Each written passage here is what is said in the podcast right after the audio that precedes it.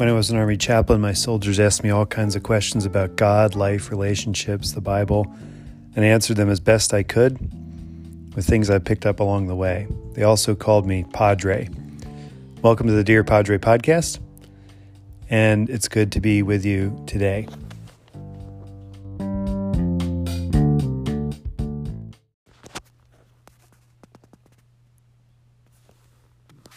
What's it going to be like when the end comes? The end of the world, I mean. We imagine this in a lot of different ways in our culture. Every generation has its post-apocalyptic imagination that goes in a lot of different directions. The zombie movies of the last twenty years and shows have taken us that in a direction of disease, maybe zoonotical diseases like COVID or some other disease that changes people into being not human anymore. And that is our biggest fear, that they will bite us and we will become like them, crazed, running around, chasing them.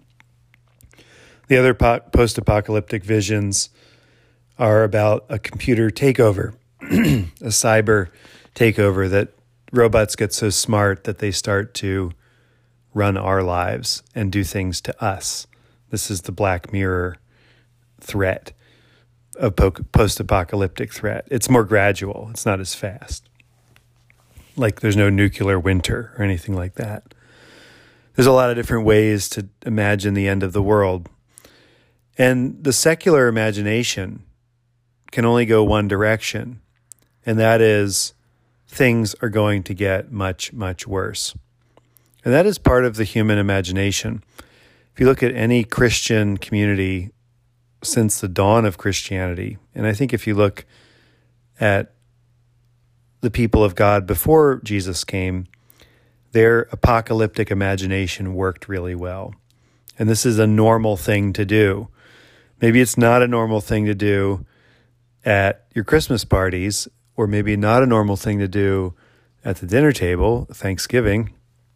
Not a normal thing to do in the shopping line at the In-N-Out Burger, but it's a normal thing to do in religious communities, is to imagine the end. The word apocalypse in the world of the Bible means the revealing, the revelation. It's the word translated revelation, or unveil, unveiling or, un, or revealing of what's behind the curtain, between that thin veil of reality and ultimate reality, the reality that we live in and have to live in. We have to look both ways when we cross the street, because reality will be a truck hitting us. But there is a deeper reality to the world, a, another side of things. This is the place where love and justice and freedom live. These concepts that we can't fully grasp or always describe, but they are below the surface and above the surface all the time. Ultimate reality, the place where God lives. It's always the present there. It's never the past, never the future. And we touch this ultimate reality in various moments of our lives, in laughter, in joy, even in sorrow.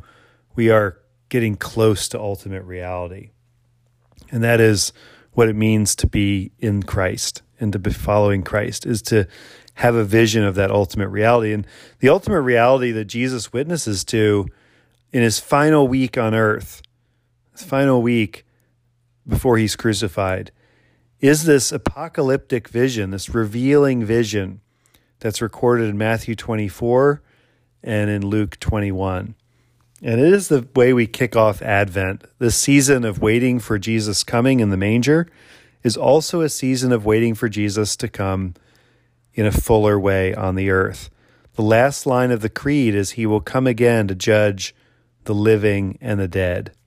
He will come again to judge the living and the dead, and his kingdom will have no end. So this judgment is coming, and the way we imagine it has as much to do with us as it does to do with Jesus. The way Jesus imagined it, I think, is the way we ought to imagine it, that there will be things that'll happen, huge things. There'll be signs. Signs are simply that. They are signs that point to a deeper reality. They are agitations and disturbances on the surface of reality that point to a deeper change that's happening, like the tectonic plates shifting underneath us. That is the kind of movement that is happening that Jesus is talking about. But the the, the way it'll affect us on the surface is in a lot of different ways. But notice he says that the, the, you will see the Son of Man coming in a cloud with power and great glory. Now this, we know this did not take place in his own life. The, the way his revealing happens in his earth, earthly life is that he is the promised one, the one that is promised to take away the sins of the world, the one that is promised to establish justice on the earth. But it is a kind of quiet and hidden kingdom that he establishes, an invisible city that will be fully revealed later. And so Jesus in Luke twenty-one is looking at the prophetic mountaintops in many ways. We can see that if you're standing at the airport in Denver and you look at the mountains, you will see two different kinds of mountains. You'll see the little mountains that are close, that look about to be as tall as the mountains behind them, but they're not. The mountains that are close to you look big, but they're not as big as the ones that you see far away. But if you look from the Denver airport, you'll see an unbroken line of mountains. And yet, there are peaks that are nearby and peaks that are much further away. And Jesus, as a prophet, is doing that. He is talking about things that are about to happen in just a few years. And he's talking about things that are going to happen in the far distant future.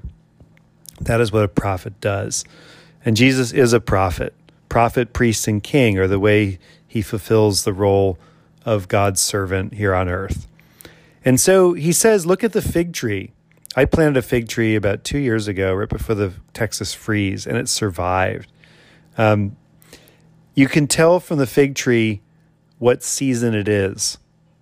So Two, when you see the signs in the heavens, distress among nations, confusion, natural disaster, know that this is the sign of Jesus coming. Be on your guard. Don't get weighed down with dissipation or drunkenness or the worries of this life. And those are the things that get us, aren't they? Dissipation, drunkenness, and the worries of this life. Living only for your happiness. Dissipation, drunkenness. Living only for your detachment and the worries of this life, living only for the terrible things that can happen to you. This will make this event seem horrible. You'll be caught unexpectedly, like a trap. But if you live this way, if you think about, if you think about the kingdom of God and seek first the kingdom of God, if you live in the light of this second coming of Jesus, you will live a happy and full life, and you won't be caught unexpectedly. This is the, this is the, the what Jesus is trying to teach his disciples. If you live the way that he's asking us to live, this radical way of turning the other cheek, of not answering violence with violence, of sharing what we have with as many people as we can share it with, um, of living this way, of being a loving person, loving when it's hard, loving when it's difficult, loving when it's not rewarding. If we can live the way Jesus lived, the way Jesus taught us to live, we won't be shocked when that day comes. And it may not happen in our lifetime, but it will happen eventually. And that is what he has promised for us. And it's all about his promise, whether you trust him. I don't know if you do. It's kind of hard to trust a person sometimes, but that's what we have to go on. You can trust him because he says, heaven and earth will pass away, but my words will not pass away. You can trust his word. And it's hard to trust somebody's word. You, you have no reason to believe they're going to do it. We all can say things, can't we? And as Kierkegaard said, when you say, yes, I'll do it, you get a lot of applause, even though you've not done anything. And when you say, no, I won't do it, you get a lot of boos and hisses because nobody wants to hear no. But the reality is the one who does it. Anyone can say something, but it's what we do that matters.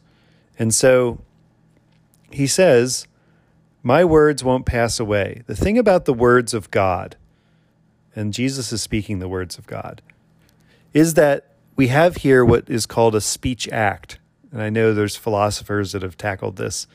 But when a when a, when you get married and the minister says, I now pronounce you man and wife, that is a speech act. But there is both a word spoken and also an action done, that becoming man and wife, husband and wife, or husband and husband, or wife and wife. When that speech act takes place, something else happens concurrently. And the words of Jesus, the prophetic words of Jesus, are speech acts. They are both actions and they are words. They are inseparable, in fact, so that you can trust them, because you know that there is a power behind them that is working in the world that we live in. And that gives me hope, no matter what happens, that this redemption is drawing near. Raise your head up. Look at the sky. Look to the east. The dawn is coming.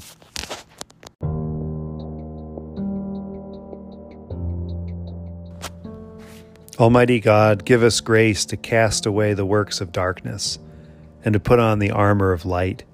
Now in the time of this mortal life in which your Son Jesus Christ came to visit us in great humility, that in the last day when he shall come again in his glorious majesty to judge both the living and the dead, we may rise to the life immortal through him who lives and reigns with you in the Holy Spirit, one God, now and forever. Amen.